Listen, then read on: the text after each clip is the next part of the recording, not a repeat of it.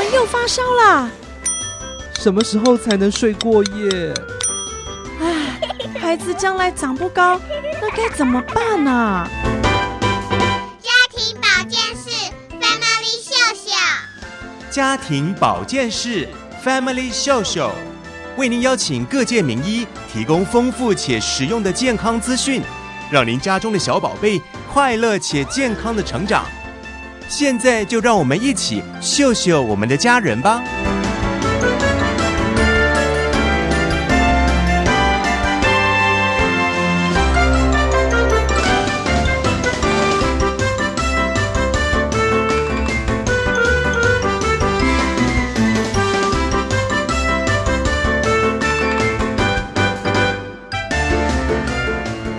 欢迎光临家庭保健室 Family 秀秀，又到了每周五的这个时候，让我们一起来秀秀我们的家人吧。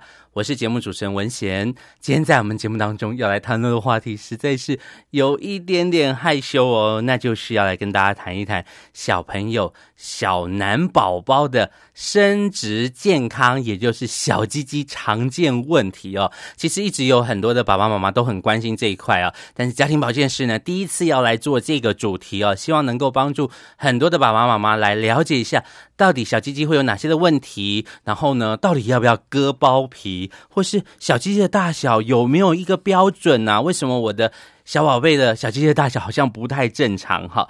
然后呢，什么时候要割包皮？到底要不要割包皮？还有小鸡鸡的清洁要怎么教？要怎么帮助孩子做好小鸡鸡的清洁呢？这些都是今天在节目当中要来跟大家谈论的哦。首先就先进行今天的健康这一家。家庭保健室，健康这一家。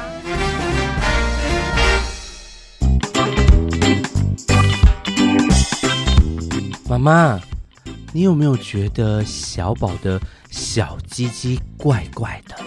怪怪的？哪有？我没有特别注意啦。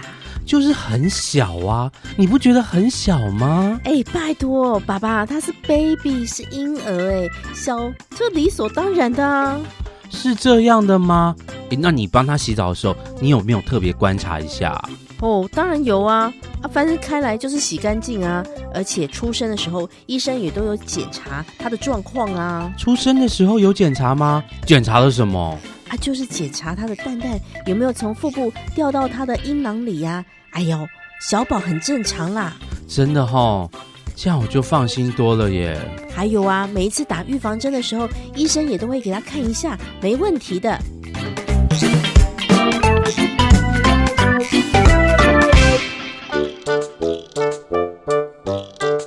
拥有健康才能完成梦想。现在就上佳音健康隆迪家脸书粉丝专业，用智慧守护健康。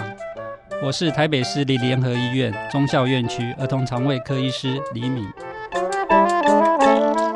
欢迎光临家庭保健室 Family 秀秀，又到了每周五的这个时候，让我们一起来秀秀我们的家人吧。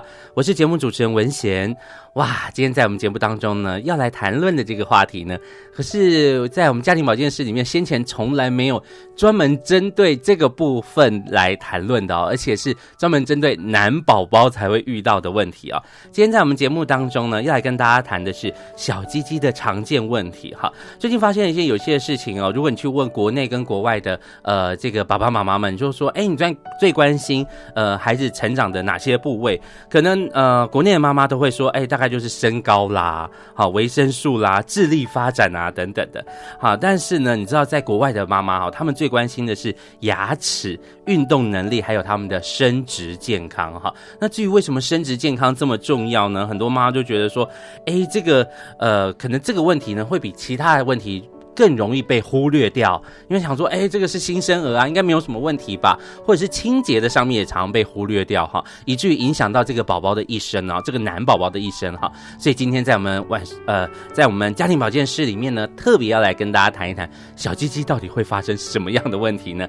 为大家邀请到的是台北荣总小儿外科医师哈，蔡心玲蔡医师来谈谈小鸡鸡常见问题，欢迎蔡医师。文贤好，各位听众朋友，大家好，我是台北荣总小儿外科蔡心玲医师。那很高兴今天能够在在空中跟大家见面。那今天谈的是我们的宝贝的小鸡鸡的问题。这个题目听起来会。刹那间会一下子有点害羞哈，想说哇，我今天一一整个小时都要来谈这个 男宝宝的小鸡鸡问题，可是其实格外的重要哎，对不对？是的，好，就像我刚刚讲，是不是也特别容易被忽略？是的，那到底哪些的部位，哪些的部分是爸爸妈妈应该要特别注意？小鸡鸡最常遇到在您门诊或临床的经验里面，因为我知道小儿外科包含的从头到脚嘛哈，所以我们今天特别来谈这个生殖健康的部分。小鸡鸡到底有哪些常见的问题？请蔡医师来跟我们谈一谈。好，我们在门诊的时候呢，最常爸爸妈妈带来的就是关心小朋友的包皮的问题哦。那其实有一个很有趣的一个现象，就是爸爸妈妈呢听到小朋友要做手术或者是要要做任何的检查的时候，都会很担心。对呀、啊。但是呢，唯一的。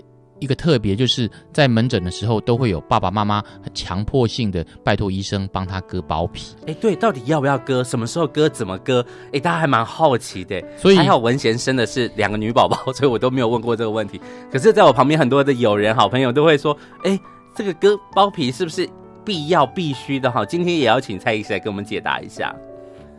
包皮这个手术的话呢，是人类最常。远最具有历史的手术哈，我们可以在好几千年的埃及的古壁画里面就可以看到，他们埃及人在五千多年以前的时候呢，就有割包皮的记载，而且呢，非常的详细的把那个包皮的的割包皮的整个的。程序和步骤，还有做的器械，全部都画在他们的壁画上面。真的，对，那等于说是他们的一个非常重要的一个记记载哈。那所以呢，割包皮在人类的历史的话，我相信应该是远比埃及人的历史还要长久很多。嗯嗯嗯。那在史前的时候，应该就有割包皮的这样的一个手术。嗯。那到底要不要割包皮的话，其实现在的目前的观念是认为说，清洁远比割包皮还要来得重要。啊。那包括了，就是大家做现在的科学，还有各式各样的统计，已经越来越进步了。所以呢，大家认为说，其实在美国的小儿科医学会的话，已经不建议人家一定要割包皮。嗯哼，嗯哼，那是什么样特别状况？为什么还是这么多人会问呢？在远古的时代，埃及他们是因为清洁的关系，所以他们。直接割掉比较好嘛？还是说跟一些信仰有关？或者应该是跟信仰有关。哦。所以呢，我们目前在服务的一些对象的话呢，当然是有一些在台湾的一些外国朋友，那他们都是因为宗教的关系，就会有请我们在出生的时候就帮他割包皮。所以这个影响是什么啊？这个影响。到底割割不或不割，或者在医学上，我们现在的标准应该是清洁健康的标准吗？好。那现在有什么一定要割包皮的情形吗？或者是呃，可以不要？医生会怎么样建议呢？大家都会有一个迷思，会觉得说把包皮割掉了就会看起来比较干净。那事实上不然。如果说我们要注重清洁的话，就不会有。不干净的这个问题，那但是呢，有些人把它包皮割了之后，但是还是不注重清洁，所以呢，到到了学龄的时候，或者是说青少年的时候呢，还是一样会有包皮发炎的问题跑出来。那就是显示说，这个人的卫生还有洗澡洗的不彻底。那尤其是一些到了学龄的时候呢，已经开始自己洗澡了。小朋友喜欢看电视啊，喜欢喜欢滑平板啊，那所以呢，去洗澡的话就。类似干洗一样，进去冲一冲，然后就马上就出来了。快速洗车啦！快速洗车。那所以呢，就完全没有顾虑到这个小鸡鸡的这个部分。对。那小朋友要洗澡也不不再希望爸爸妈妈陪伴在旁边，害羞了。对。那所以呢，爸爸妈妈也不知道他到底有没有洗，只看见他进去浴室里面就出来了这样。嗯、那所以呢，他。第一旦开始发炎了之后呢，就会常常就会喜欢去抓他的小鸡鸡哦，或者是说呢，他常常会有不舒服，但是呢又害羞，不太愿意讲。那所以呢，大家就有一个迷思，觉得说，哎，割了包皮比较干净。那事实上，现在认为说，清洁远比包皮还要来的重要。那这边有一个名词要跟大家解释，就叫做包茎这个问题。嗯、那包茎这个问题的话，就是说我们包皮的开口没有办法打开，没有办法让这个龟头可以跑得出来。那这个出生的时候呢，大概是只有百分之十的小朋友，哈，他的龟头可以跑得出来。那随着年纪的话，慢慢的这个头会越来越，它的包皮的开口会越来越开，所以头跑出来的机会也就会越来越高。嗯、那大概是到学龄的时候，大概到学龄的时候，大概会有百分之九十的小朋友，他的头可以跑得出来，就是都是正常开口，就是正常开口的。那如果说没有正常开口的话呢，嗯、那我们才会担心说，是不是要带过来给专业的小儿外科医师来做检查？嗯、那在门诊的话呢，我们的确是看到。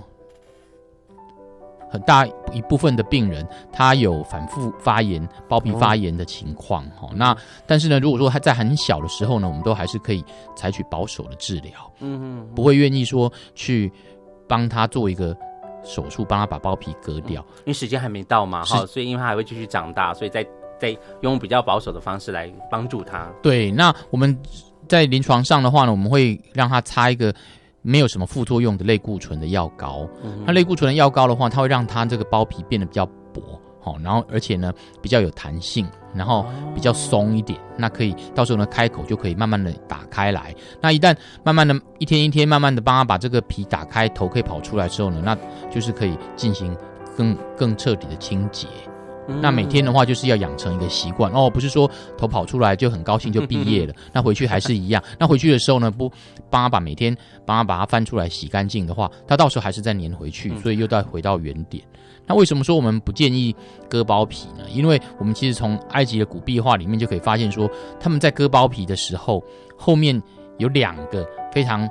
雄壮威武的人帮他架着他的身体啊，哦、那意思就是说这是非常痛。痛 那在那时候没有麻醉的情况下呢，我们就可以知道说，他其实这等于是一个必经的一个酷刑。嗯嗯嗯嗯。嗯，那所以非常非常的痛。那我们回过头来，我们知道说，现在虽然有全身麻醉，但是呢，麻醉只是在只是 cover 了手术的当下而已。回手术回去之后呢，还是痛的不得了。对。那痛的不得了的时候呢，小朋友就会更恐惧，而且呢，不太愿意让人家触碰他的小鸡鸡。嗯嗯、那对于说你以后的清洁会更困难哦。那所以我们希望说用渐进的方式来擦类固醇的药膏，然后呢要注重清洁，然后呢让这个鸡鸡永远让小朋友知道说该怎么样正确的洗澡。是这样子的话，才是可以让他的小鸡鸡永远都是保持健康的状态。哇，真的非常谢谢蔡医师，在一开始就解决了我们一个很大的迷思哦。我想应该也是很多的爸爸妈妈都很想问，到底要不要割包皮哈？那这样听起来就代表了一件事：割不割其实不是最重要的，重要是清洁才是医生最在意的哈。否则有感染的问题啦，哈，发炎的问题，这是让孩子影响孩子一生哈，更更严重的，一定要好。保持、维持后，或是教育他一个很好的清洁的习惯哈，保持清洁才是真正的解决之道啊。那除了这个包皮上面的问题，应该还有其他部分的问题吧？那至于说为什么不能割包，不能第二个站在科学的角度的话，为什么不能随便把包皮给割了？嗯，因为包，因为在门诊常还会有一大部分的小朋友的爸爸妈妈来，他们会说，为什么我小朋友的鸡鸡看起来这么小，尤其跟同年纪的。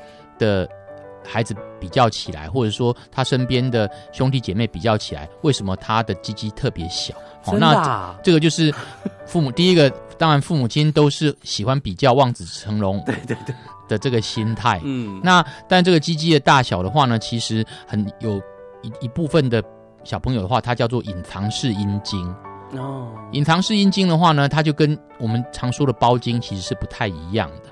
它并不是包皮过长，然后垂在前面像蜡笔小新的大象一样，而是呢，它的包皮是过短的。所以呢，它的鸡鸡的话，其实 size 是正常的，但是呢，它却藏在里面，藏在里面，藏在这个我们下腹部的脂肪堆里面。那这常常是在。胖小弟弟的身上会发现哦，那所以呢，胖小弟弟的时候，妈妈就会说他长得这么胖，为什么鸡鸡这么小？嗯嗯嗯。那这是我们门门诊最常见的，那这个叫做这个叫做隐藏式的阴茎。是。那隐藏式的阴茎的话呢，它鸡鸡必须要再强调一次，它的 size 是正常的。对。但是呢，它因为包皮的关系，所以呢，它把鸡鸡全部都把它压在这个压在里面，所以呢，它鸡鸡跑不出来。那你要是贸然的去帮它把它的包皮割掉的话，那他之后想要做鸡鸡的整形的手术，或者是说呢，他之后要让他鸡鸡的头可以跑出来，就变得没有材料、没有包皮可以做。哦所以这个是这个是常常在门诊如果不是非常专业的小儿外科的医师的话，常常会把包茎还有隐藏式阴茎两个会没有办法区分，那就会贸然把包皮给割了。那其实对小朋友其实是一个非常严重的伤害，等于是让他之后他的鸡鸡就会包在油里脂肪堆里面。是，今天非常谢谢台北荣总小儿外科医师啊，蔡心玲蔡医师哦，在节目的一开始呢，其实我觉得就解决了大半部这个爸爸妈妈的问题哈。我我真的第一第一次听到，因为文贤生的是两个女儿嘛哈，所以我都没有想过这些事情哎，没想到我本来想说这一集节目怎么办哈，一整集要来讲小鸡鸡，哇，没想到一开始这个光是包皮还有大小的问题，其实我想真的是男宝宝会非常。男宝宝的父母亲会非常非常在意的一个问题哦，当然还有其他部分的问题，但节目时间的关系，我们要先休息一下，等等回来我们继续来聊一聊。还有所谓你刚刚提到的外形的整形手术，没想小鸡鸡也可以做整形手术哦哦，然后还有我们的睾丸哈，这个睾丸的部分也可能会有一些状况的时候，爸爸妈妈应该要怎么注意，还有注意哪些事项呢？我们先休息一下，待会回来听一首音乐吧。你喜不喜欢红色呢？黄色会让我想起一些小时候的玩乐，绿色他们说最自然，对眼睛有帮助，蓝色才是我的最爱。突然，眼前出现一条人棒，在空中，像是提醒着不要放弃去追求。yo yo oh, O'Donnell. Come on, sing with me, sing with me. Hi, oh hi, I see the rainbow in the sky, so high, so beautiful. I wonder you, can you, can you jump?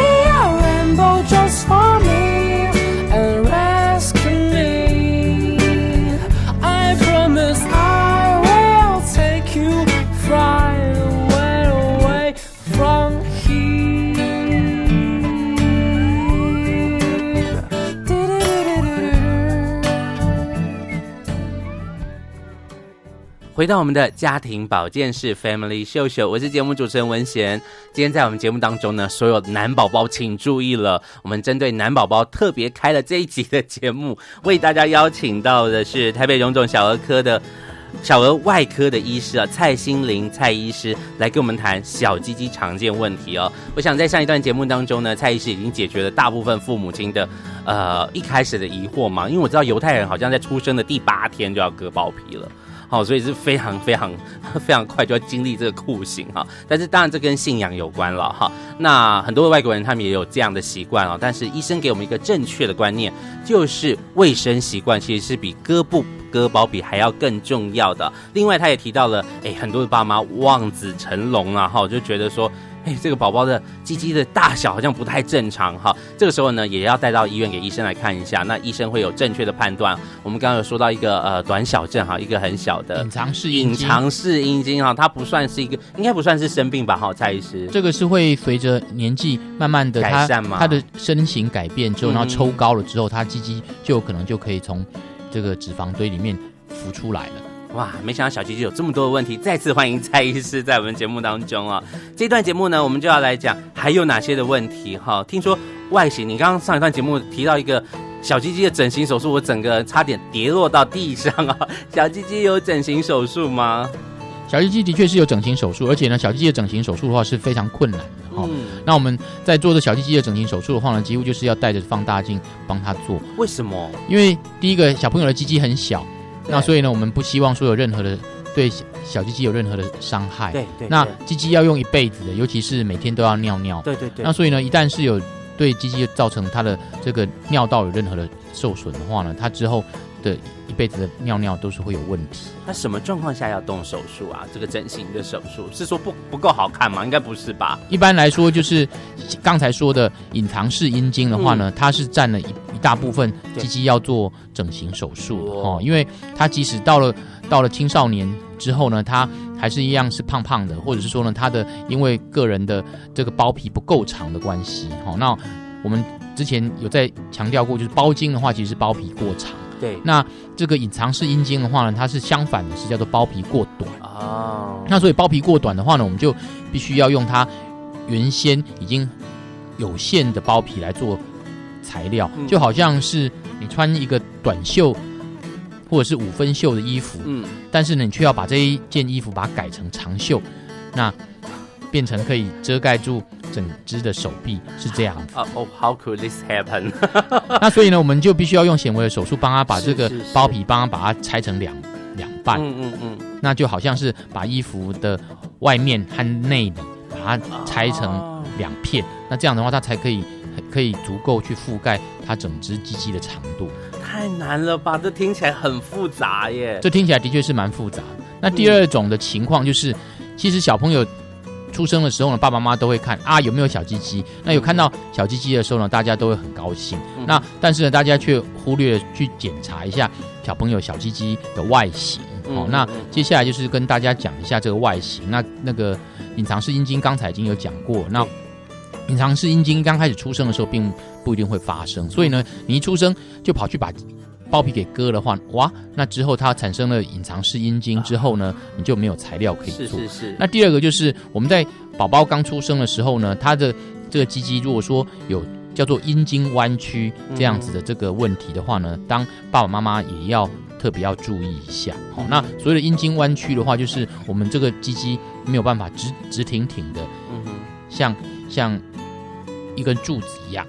那其实它就是有一点台语所说的调骨这样子。哦，那那这一种的鸡鸡的话呢，我们一刚开始会以为说，他小朋友在还没有勃起的时候是这个样子，但当小朋友勃起的时候，他他的鸡鸡还呈现一个调骨的时候，这就是一个先天的一个问题。嗯，它就是说，它的这个尿道的这个地方呢，产生了先天的一个纤维化，哦，所以把好像我们在一个盆栽一样，把这个这个小树呢，帮它把它勒住了，所以呢，小树它就变成弯腰的这个问题，所以呢，这个医学名词叫做阴茎弯曲，先天的阴茎弯曲。那先天的阴茎弯曲的话呢，它常常会合并有所谓的叫做尿道下裂的问题。哇，所以这就要透过手术来解决，这就要透过手术来解决。那尿道下裂的话呢，算是小儿外科的手术里面最复杂的手术。那又小又难做。对，那而且呢，它的失败率还有要再手术的机会也很高，所以呢，我们一定要非常的仔细的去观察，看小朋友他尿尿的时候呢，是不是有从他鸡鸡的顶端喷射出来。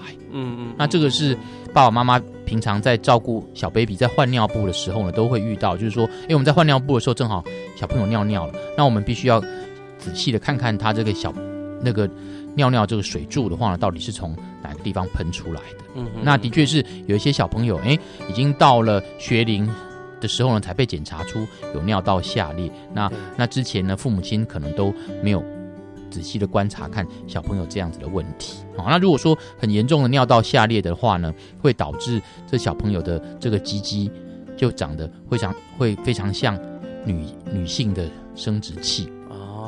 哦，哇，这很严重。对，这是非常严重的。那甚至呢，他的尿道的开口的话，也是是在他的会阴部，等于是说他尿尿的时候要像女生一样是坐着尿尿的。哦，嘿，所以呢，这个男生的小鸡鸡的话呢，我们出生的时候就要观察一下它的外形。那如果说很单纯的叫做阴茎弯曲的话呢，我们可以借由一次的手术就可以帮他解决问题。是。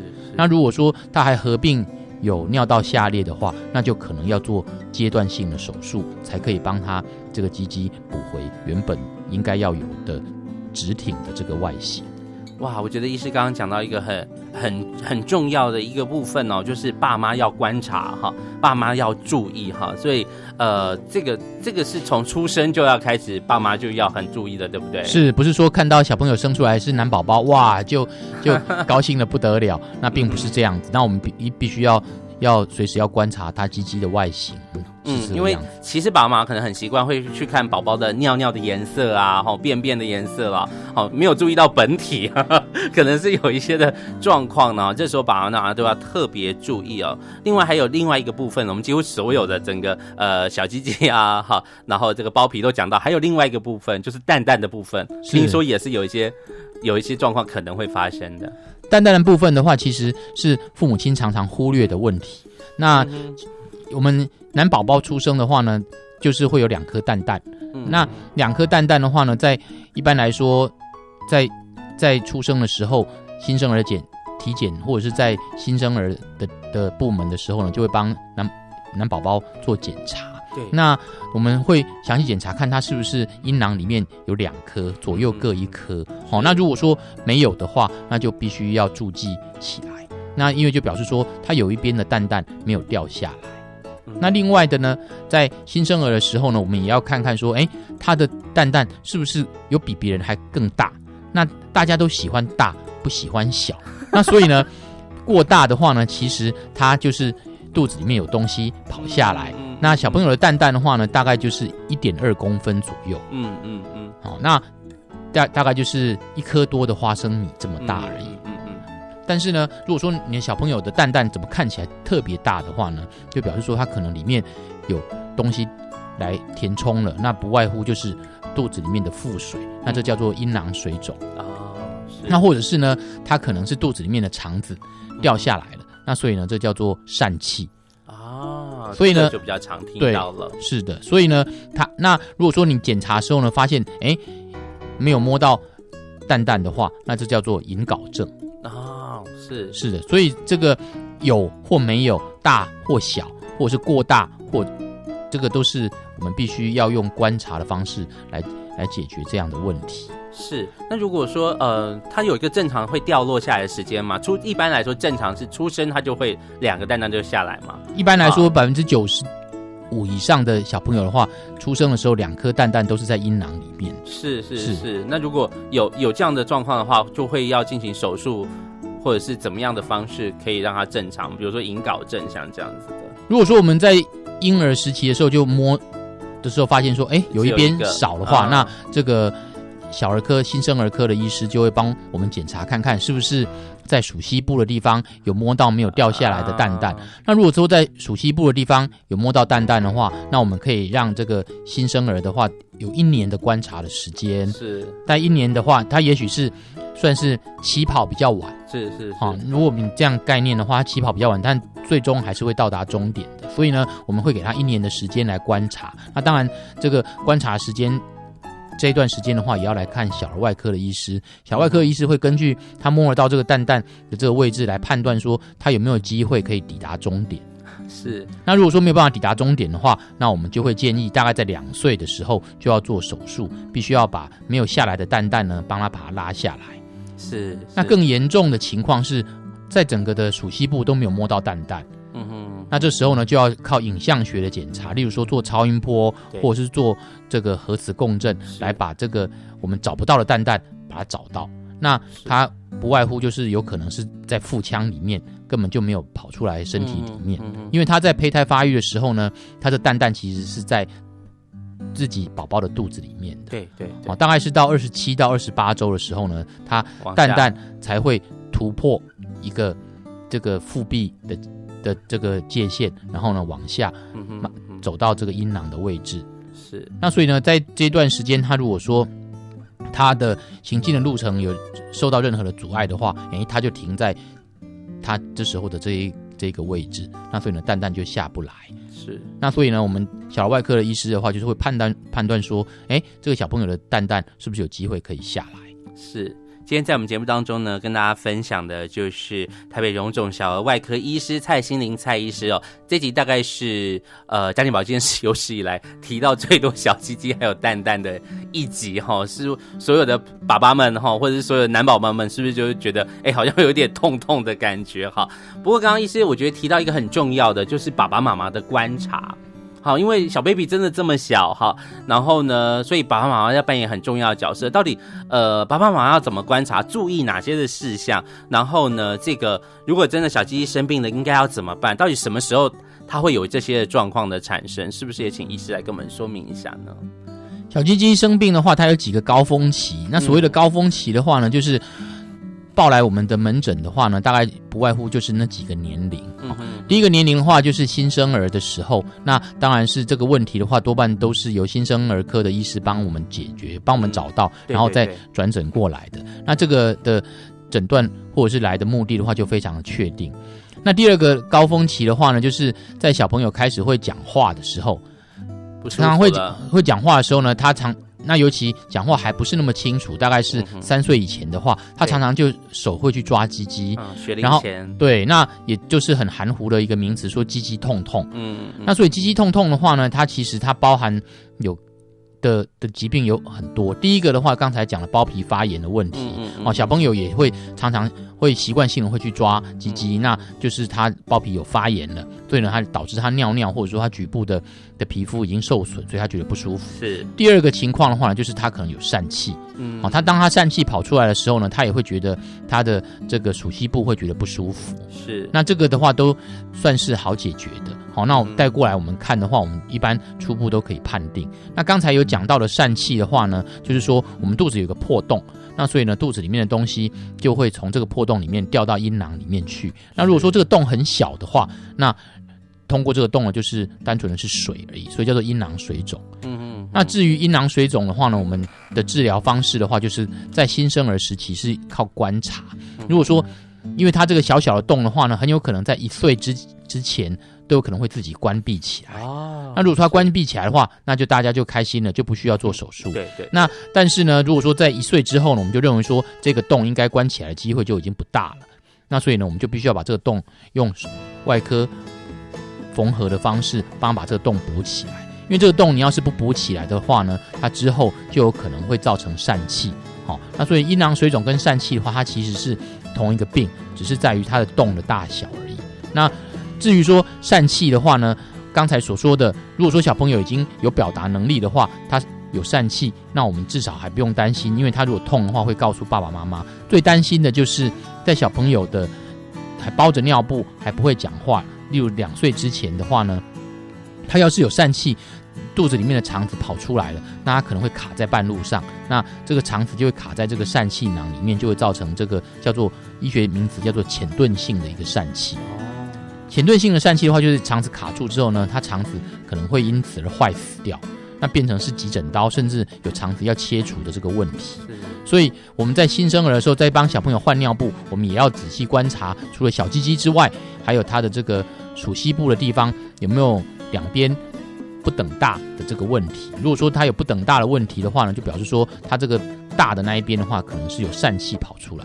那一旦它在包尿布的时候呢，卡住了，小朋友也不会讲，他只会哭。那等到我们这个发现把尿布打开的时候呢，他这个疝气也许已经卡住不知道多久了。嗯那到时候也许退不回去，那变成是急诊的手术。所以呢，我们在门诊的话，我们都会告诉小朋友的爸爸妈妈，如果是因为疝气转过来小儿外科的门诊的话，我们都会告诉他要尽快的处理。好，是一定要尽快的处理。虽然不是立即要处理，但是呢，要尽快处理，避免所谓的夜长梦多。因为你也不知道说你今天晚上回去会不会卡住，对对对，或者是明天早上会不会卡住。那所以呢，一旦卡住的话，就变成很麻烦，就要跑急诊室。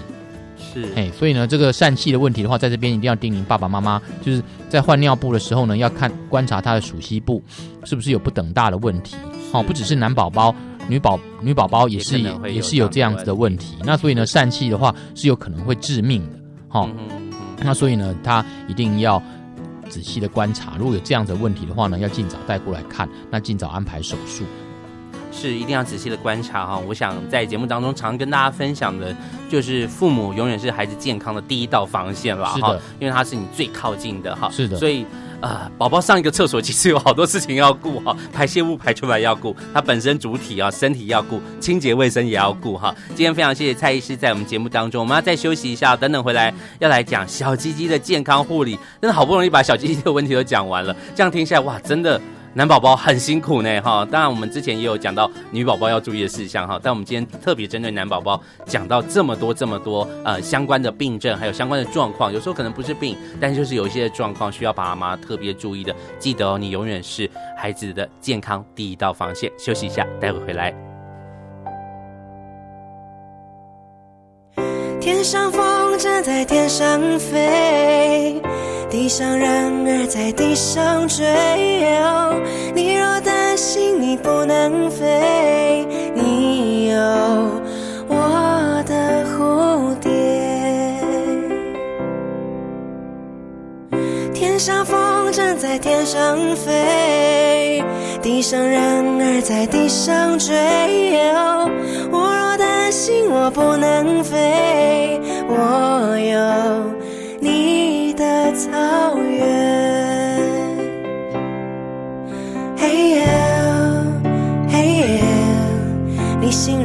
是这个世界上无与伦比的美丽。嘿耶，嘿耶，我知道你才是这世界上无与伦比的美丽。天上风筝在天上飞，地上人儿在地上追。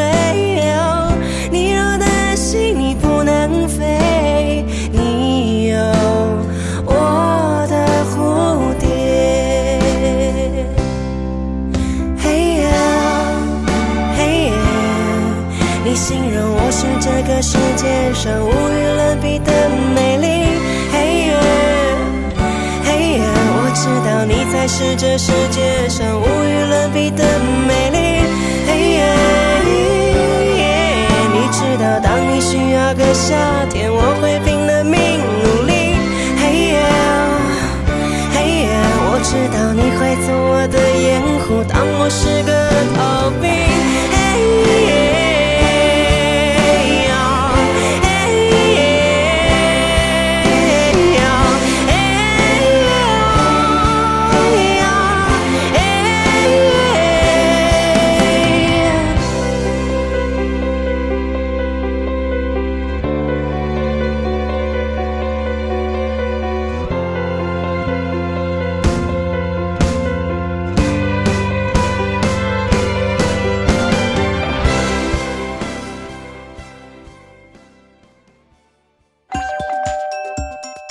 家庭保健室健康小词典，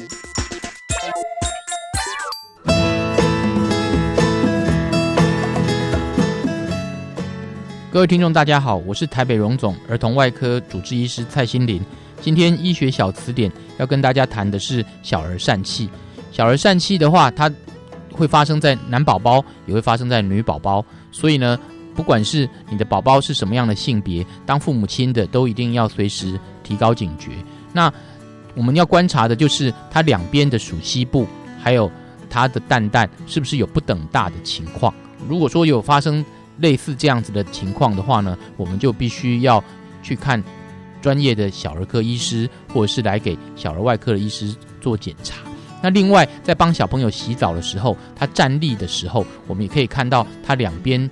的属西部或者它的外阴部的情况是不是有不等大的问题？那这个也是临床上非常重要判断疝气的依据。疝气的话，一定要尽早处理，绝对不能够拖延，因为它是肚子里面的肠子或者是肚子里面的器官掉进去这个小小的洞里面。如果是轻忽的话，它有可能会造成肠子或者是。卵巢的组织器官会坏死掉，那到时候切除的手术可能就是后果不不堪设想。那至于如果是它的洞很小的话，那流下去的就是水，那称之为阴囊水肿。那阴囊水肿，我们临床上的治疗的话，会观察到一岁之后，那再考虑是不是要做手术。那手术的话是一个非常简单的一个门诊的手术，所以呢。爸爸妈妈千万不要担心，说这是一个非常复杂的，怎么小朋友年纪这么小就要做手术？因为该处理的时候还是要处理，避免了耽误了最好的治疗的时间。那在这边跟大家提醒，一旦有产生了疝气，就一定要尽早来处理。那观察的方式就是帮帮小朋友洗澡、换尿布的时候，那观察一下他身体的外形。以上是今天的医学小词典。我是孙明仪，婴幼儿心理健康师。那孩子生病常常让您手足无措吗？快上佳音健康隆迪家脸书粉丝专业找寻你要的答案吧。为朋友们进行的节目是家庭保健室 Family 秀秀，我是节目主持人文贤。今天在我们节目当中来跟大家谈这个小鸡鸡的常见问题了哈，常见疾病或者不一定是疾病，可能是有一些不一样的状况啊。那为大家邀请到的是台北荣总小儿外科医师蔡心玲蔡医师哈，啊、今天。再次欢迎蔡医师在我们节目当中。刚刚我们已经提了好多好多的部分，还有一个部分没有讲到的，还没有讲完的，就是淡淡的问题哈，淡淡的哀伤啊，现在我们年轻人常会讲这个词，淡淡，哎，这个也是要好好保护哈，毕竟它跟生殖能力是最直接的关联，对吗？是的，刚才说所说的来门诊的最常见的年龄的话呢，接下来就是到了学龄的时候，嗯、那现在学校的话都有给。学龄的小朋友有入学的健康检查，嗯，所以呢，来来到我们门诊的时候，常常就会拿到检检查的异常单，那需要来专业的医师这边做一个复诊，然后还有确认。那我们最常见的就是隐睾的问题，哦，就是说他在学校的时候呢，医生检查发现说，哎，他摸不到蛋蛋，那这其实呢，来到我们门诊检查的时候呢，几乎百分之九十五以上都是正常的。那这个称称之为伸缩性睾丸。这伸缩性睾丸的话，就是小朋友他蛋蛋在发育的过程当中，因为蛋蛋还没有变大，所以呢，他腹肌会因为天气冷的收缩，或者说检查的时候呢，温度的改变，他蛋蛋就会缩上去。那所以会在学校的健康中心或者是礼堂检查的时候呢，那就让当场的医师会摸不到他的蛋蛋。那所以呢，回来的时候呢，那。妈妈就会很担心，说：“哇，我小朋友的蛋蛋怎么不见了？” 那事实上，这叫做伸缩性的睾丸。哦、那所以呢，这个原则上是不需要处理。小小问题，小问题，小问题。那至于说真正的隐睾症的话呢，多半都是在新生儿回来打疫苗的时候呢，就会发现了哦，就会发现。那所以呢，一般来说，在学龄的时候呢，父母亲拿到这个异常的通知单的话呢，不用太紧张，但是呢，还是务必一定要到小儿外科的诊。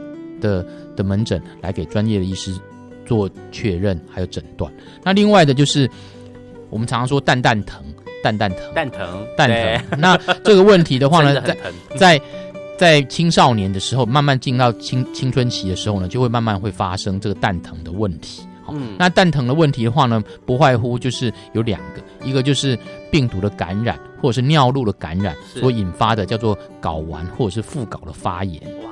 那这个小朋友的话呢，他就会觉得说非常非常的痛，而且也包含他尿尿也都会有灼热感，或者是说会觉得很不舒服。那这时候小朋友他已经有表达能力了，所以呢，他就会告诉爸爸妈妈说他这个蛋蛋很痛。嗯、那爸爸妈妈就会带过来看。那这个我们另外有一个很紧急的一个手术，是小儿外科里面非常紧急的手术，叫做睾丸扭转。是什么意思？睾丸扭转的话呢，就是我们。蛋蛋的话呢，它在阴囊里面旋自己旋转了，它旋转了之后呢，它就把它的这个血管把它扭死。那那怎么办？那必须要抢救黄金时间，那要在扭转的六个小时帮他解套。那一般来说，这个扭转的时候呢是非常非常疼痛，所以呢小朋友一般都是没有办法忍受的。所以呢，我们会尽快帮他把。这个小朋友送来急诊室，我们一旦确认了之后呢，我们就会帮小朋友做手术。那在临床上的话呢，睾丸扭转和和睾丸发炎，这都叫做蛋蛋痛。嗯、那所以呢，我们必须要做做专业的超音波的检查。那这样呢，可以区别这两个疾病。那一定不能 miss 掉任何的睾丸扭转的可能性。那有一些小朋友，他的确还蛮会忍的。当他送来急诊室的时候呢，他已经忍了超过十二个小时。哇！那所以呢，我们当我们开刀的时候，发现说这个蛋蛋都已经扭到，都已经坏死了，那已经没有保留的必要。所以呢，到时候就必须要把那一边的蛋蛋帮他把它拿掉。哇，真的很严重哎，是非常严重。嘿，那如果说你可以在第一时间发现，赶快来急诊室的话，那我们就可以保住那一边的蛋蛋。那所以爸爸妈妈对于小朋友的一些。反应，例如说他蛋蛋很痛的话呢，不能掉以轻心。那有时候小朋友的话呢，也也是爱玩，他就坐着说着，那也不讲。那所以呢，常常就就错过了这个抢救的黄金时间。那另外，常常小朋友也是会会不好意思告诉爸爸妈妈说，他那边的蛋蛋怎么变得越来越大。嗯。那这尤其是在任何年纪的小朋友都有可能会发生，这叫做睾丸的肿瘤。啊，这个那是有时候呢，甚至是在学校体检的时候才被体检的医师发现，是那我们才发现说，哇，小朋友的肿瘤怎么长这么大？那爸爸妈妈平常都没有发现到，那到时候后悔已经来不及了，因为他可能就是会影响到这肿瘤的级别，好，那还有他的的这些治疗的黄金时间。那所以呢，蛋蛋变大或者是怎么样的情况的话，蛋蛋疼痛都必须要随时保持注意。是，所以今天我们在节目当中在跟大家分享这个呃小鸡鸡的常见疾病的时候，你会发现哦，其实从他出生啊，甚至还没有出生，出生之后啊，甚至到他这个上学之后哈，都有可能会有一些的状况哈。所以呃，除了从呃婴幼儿的时候是父母扮演了这个主要的观察者角色。啊，到了学龄都还是父母哈，但是到了他上学之后，他就要靠着他自行反应了。啊，就要靠着他跟爸爸妈妈之间的关系了哈，所以如果你你跟你孩子关系不好，搞不好他也不想要告诉你哈，所以这个这个是很环环相扣的，是的，对不对？是环环相扣的哈，所以爸妈很重要哈，学校医生也很重要，还要透过体检来发现哈。那如果孩子都不讲，这跟孩子的性格也有关联哈。哦，所以我刚刚在听的时候，我就觉得哇，这睾丸扭转是被霸凌的状况吗？为什么会发生这样的事情？因为现在年轻人很爱玩嘛，对不对？很爱整别人，或是。打打闹闹啊，这种尤其小男生之间的，就很喜欢开这种玩笑嘛，哈，也是很危险呢，哈，所以这个我觉得也是真的要更多的注意啊。今天在我们节目当中呢，蔡心玲医师跟大家来谈这个小鸡鸡的常见疾病啊，当然我们要来跟大家说怎么样健康护理，除了爸妈的观察。好，刚刚已经上一段节目已经讲了，爸妈要观察哪些事项，好，前后都要顾啊，顾前顾后的哈。那至于小鸡鸡的健康护理，呃，有什么要注意的事项，有请蔡医师来跟我们来分享一下。节目一刚开始，其实就有跟大家强调，就是清洁远比割包皮还要来的重要。那清洁的话呢，不外乎就是每天的清洁。那小鸡鸡的清洁的话，就是跟一般身体的皮肤都是一样的，都是用一般的。肥皂啊，或者是沐浴乳来清洁。哈，那如果说到学龄的时候，我们爸爸妈妈发现说，怎么他的头还跑不出来的时候，那这时候就有必要要带来小儿外科看，因为一般来说到了学龄的时候呢，已经到百分之九十的头都可以跑得出来。是，那如果说你跑不出来的话呢，表示说你前面的开口太狭窄了。那前面的开开口为什么太狭窄呢？因为他之前曾经发炎过，导致那个地方粘黏了，哦，所以几乎那个皮就剥不开了。那这样子的话呢，就必须要做进一步的处理。那所以呢，在学龄的时候，如果说他的头还跑不出来的话，会建议爸爸妈妈带来给小儿外科的医师看。那我们会给你比较简单的处理的方式。那如果说你已经反复一直发炎，已经导致他尿尿已经很不舒服了，那他却又没有。不好意思，跟爸爸妈妈反映的话呢，那他可能之后他就会有反复的一直尿路发炎的问题。哇，这种发炎感染真的是很辛苦哎。是的，是不是爸妈有一些什么可以注意的，可以可以避免这个发炎感染的呢？我觉得亲子关系之间，或者是说你让小朋友已经开始独立自己洗澡的时候呢，也应该要三不五时要叮咛，要关切一下，要关切一下，或者是说呢，甚至在他还没有还没有。这个害羞的年纪的时候呢，叫他要示范自己洗鸡鸡，嗯，爸妈要确认过，要确认过，哦、那要叮咛他说，你鸡鸡有没有洗干净啊？那你今天有没有乖乖的洗澡啊？那并不，嗯、哼哼那才不会让小朋友说进去沾一下水就出来，快速洗车这样子，然后那沾一下水就出来，那其实就会让这个鸡鸡的卫生保健护理会产生非常严重的后果。今天非常谢谢台北荣总小儿外科医师哦，小儿外科医师很宝贵哦，因为他们从头顾到脚哈，听说人数也非常少，而且刚刚医师也说到，如果你要挂小儿外科的话，不是一般小医院有的哈，要到比较大型的这个医学中心去才会开设这个小儿外科，好，专门来顾这个小鸡鸡的问题。今天真的发现了好多小鸡鸡的问题哈，那你的孩子在家里他的状况还好吗？爸妈是。孩子健康很重要的防线哈，那节目最后也请蔡医师给我们一个结论吧。针对今天讲了这么多的主题，最重要的，甚至有什么有什么口诀也可以 指导我们的爸爸妈妈一下哈。这样讲到这里，这个有难保的爸妈都开始担心了。其实小鸡鸡的话呢，最重要的第一个就是多观察，嗯，还有多清洁，是好，那避免延误治疗的时机，尤其是疝气的处理、疝气的治疗，那还有小朋友反应蛋蛋痛的话，必须要提高警觉，那尽早让小朋友可以接受专业医师的诊断或者是检查，这样子的话呢，才可以让你的小朋友的小鸡鸡永远都健康而且活泼。是多观察、多清洁，而且不延误治疗哈。这是蔡医师最后给我们的提醒，希望大家所有的男宝宝都非常健康、快乐的成长。我们家庭保健室下礼拜再见喽，拜拜。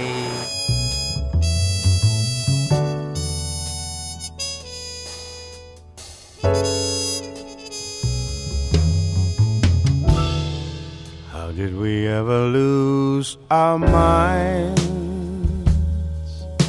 and fall apart, knowing we're the only ones to heal each other's hearts? Bring your love on back to me. Stop this insanity before we go too far. How did we ever lose our way and try to say love is a losing game? Should have never tried to play. Bring your love on back to me. Stop this insanity before we go too far. We were lovers and the best of friends. And I hope, I hope that we can be that. Oh, until the end.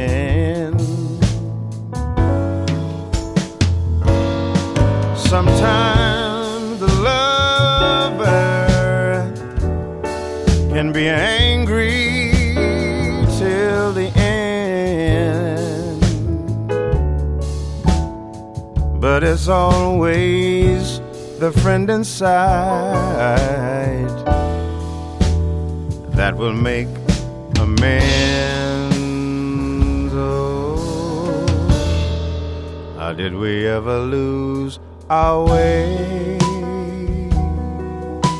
and try to say love is a losing game? We will never be the same. Bring your love on back to me. Stop this insanity before we go too far.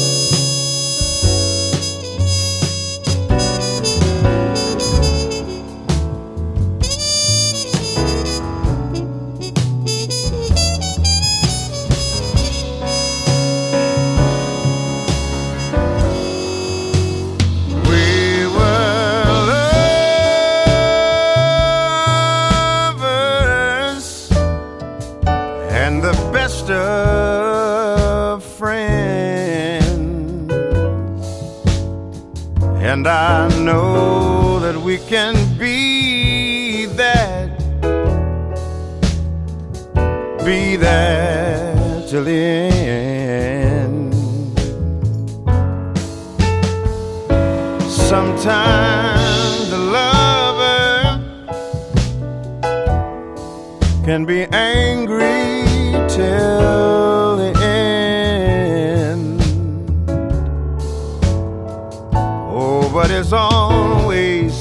the friend inside that will make amends. Oh,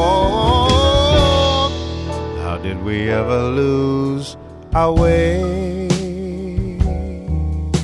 and start to say love is a losing game? We will never feel the same. Bring your love on. Stop this insanity before we go too far. Before we go too far. Before we go too far. Before we go too far.